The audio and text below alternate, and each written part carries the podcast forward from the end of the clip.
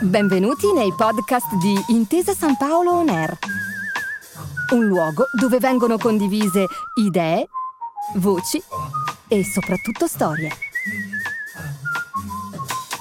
Buon ascolto.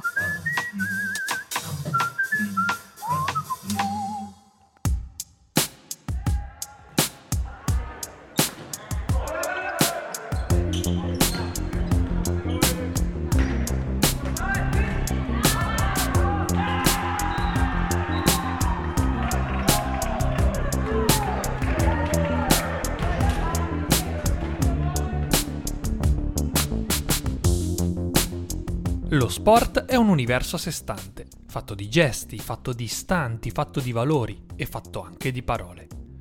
Una dopo l'altra, le parole danno la forma alla realtà, permettendoci di raccontarla con dovizia di particolari, riempiendola di significati sempre nuovi e aiutando gli appassionati di ogni età ad orientarsi tra le sue infinite storie.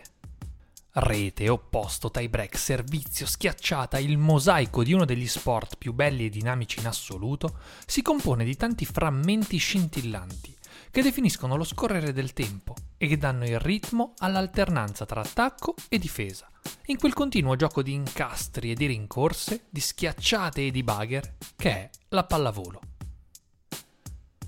Così ogni singola parola, a metà strada tra un dizionario polveroso e l'elettrizzante esperienza del campo, prende vita, per descrivere la parabola della disciplina stessa e per guidarci alla scoperta dei suoi significati più nascosti.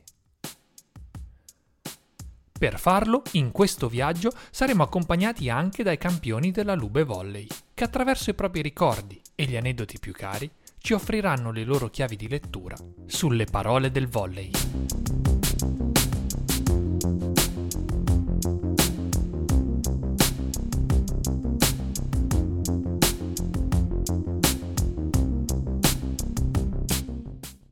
Se vi dicessimo che c'è un collegamento, e anche piuttosto stretto, tra uno dei fatti che ha segnato la storia del secolo scorso e l'ultima volta che avete navigato in Internet, voi ci credereste?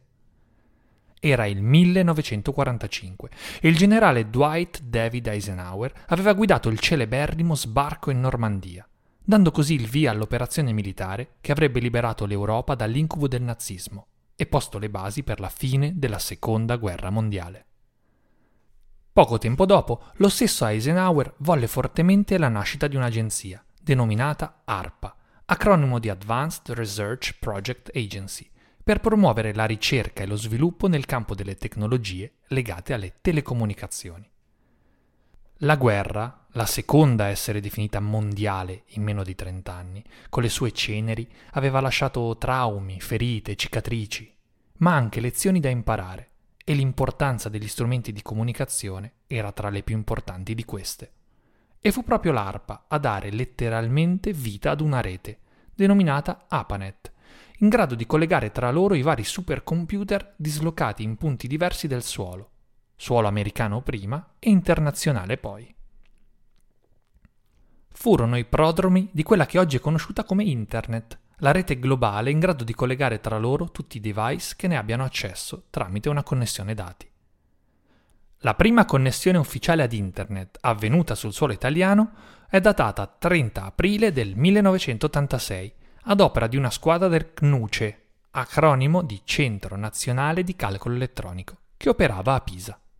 I due responsabili del progetto, Stefano Trampi, che del CNUCE era direttore, e l'ingegner Luciano Lenzini, lanciarono il primo segnale tricolore via satellite e si connetterono ad un computer negli Stati Uniti, spedendoci così dritti nel futuro.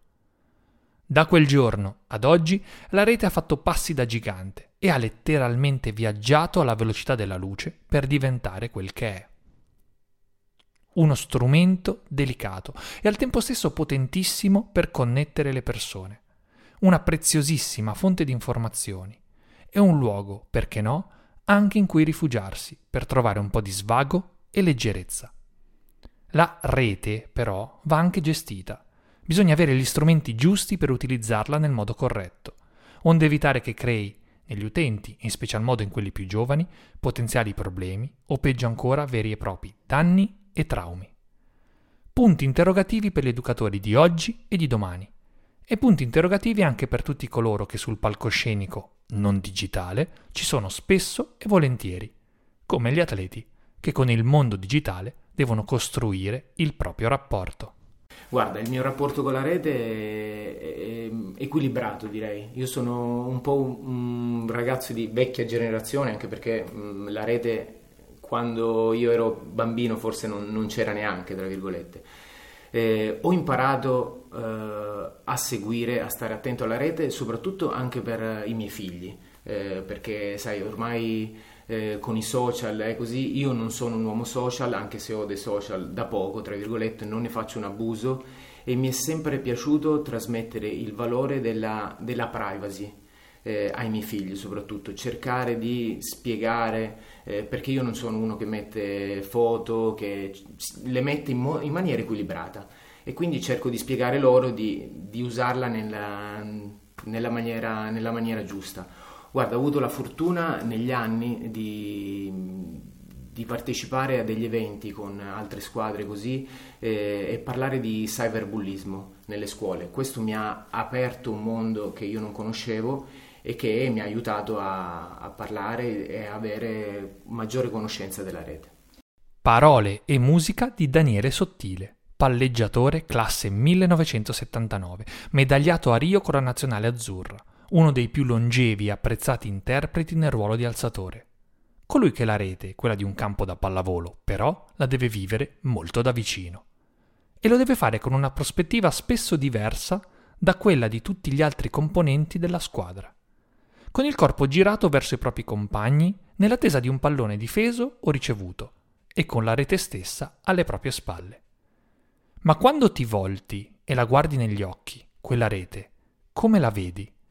Quella miriade di quadretti neri di corda intrecciata, quella fascia bianca che rappresenta un po' il confine da varcare, l'ostacolo da superare, come appaiono agli occhi di un pallavolista?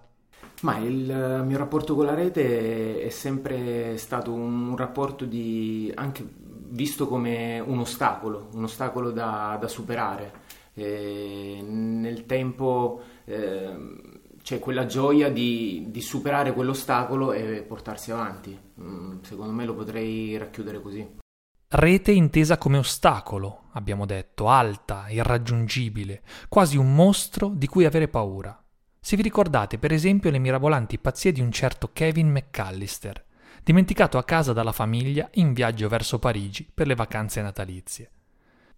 Ma succede che ad affrontarle le paure scompaiono e che Kevin prenda coraggio e consapevolezza ogni singola volta che riguardiamo il film.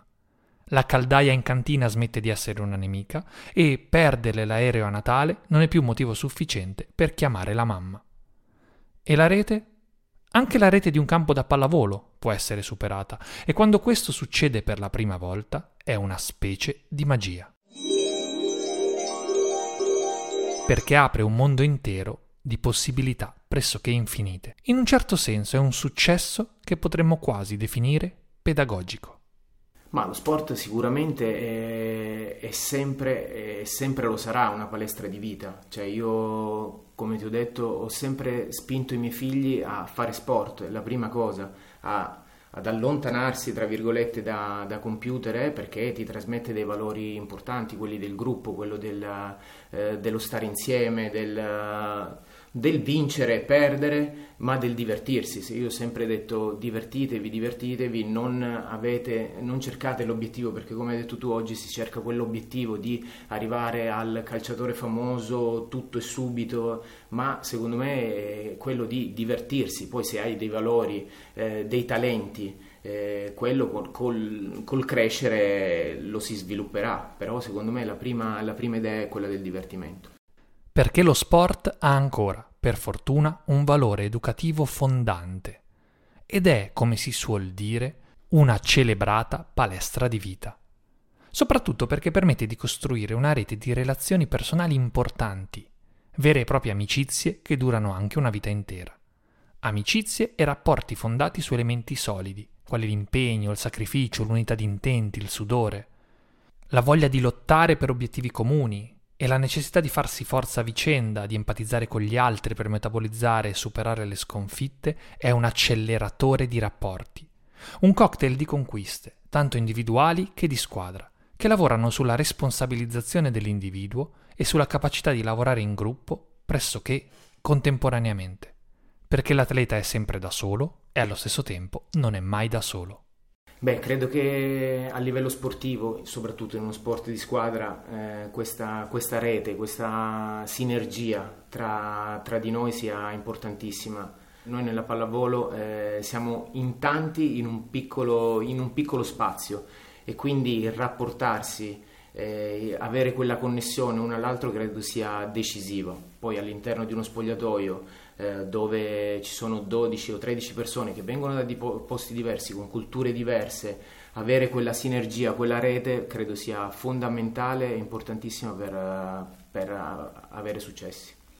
Una rete di amicizie, di relazioni, di storie che si intrecciano per farsi forza a vicenda. Rete come valore aggiunto, dunque.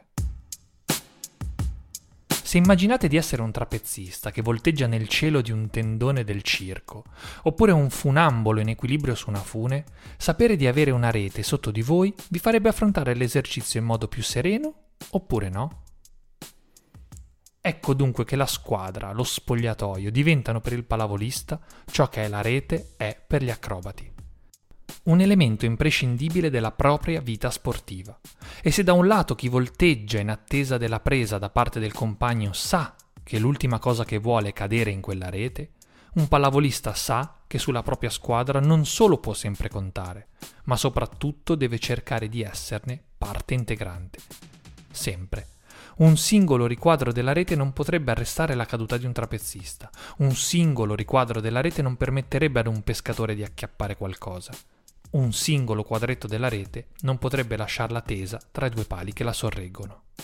Così, un singolo pallavolista, fosse anche il più forte del mondo, il più dominante, non potrebbe nulla senza i propri compagni di squadra. La rete, quindi, come insieme di quadrati, che soltanto uniti possono funzionare al meglio. Così gli elementi di una squadra, ognuno secondo il proprio ruolo, le proprie competenze ed esperienze umane e tecniche, solo quando sono coesi e uniti ecco che possono esprimersi al loro massimo potenziale. E tra tutti i compagni di squadra, forse proprio per una certa similitudine nel rapporto con la rete, benché uno le dia spesso le spalle e l'altro la guardi sempre unicamente da lontano, ce n'è uno in particolare con cui il palleggiatore ha un rapporto speciale, ed è il libero. Sì, guarda, il mio rapporto con i liberi è sempre stato un ottimo rapporto. Ho avuto la fortuna nella mia carriera di giocare con eh, tanti liberi forti e, e grandi persone.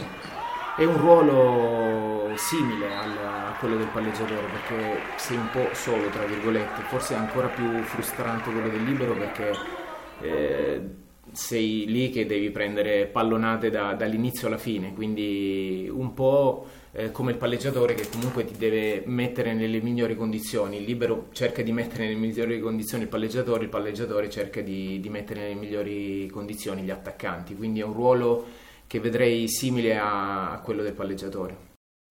Una rete che unisce, una rete che ci permette di dare il meglio di noi stessi, una rete in cui il valore del singolo, proprio perché sommato ad altri singoli come lui, aumenta in modo esponenziale. Questo è ciò che fa una squadra. Fondamentale allora costruirsi una rete di conoscenze e di affetti che ci permetta di affrontare anche le sfide che ci fanno più paura, come quelle che riguardano il futuro.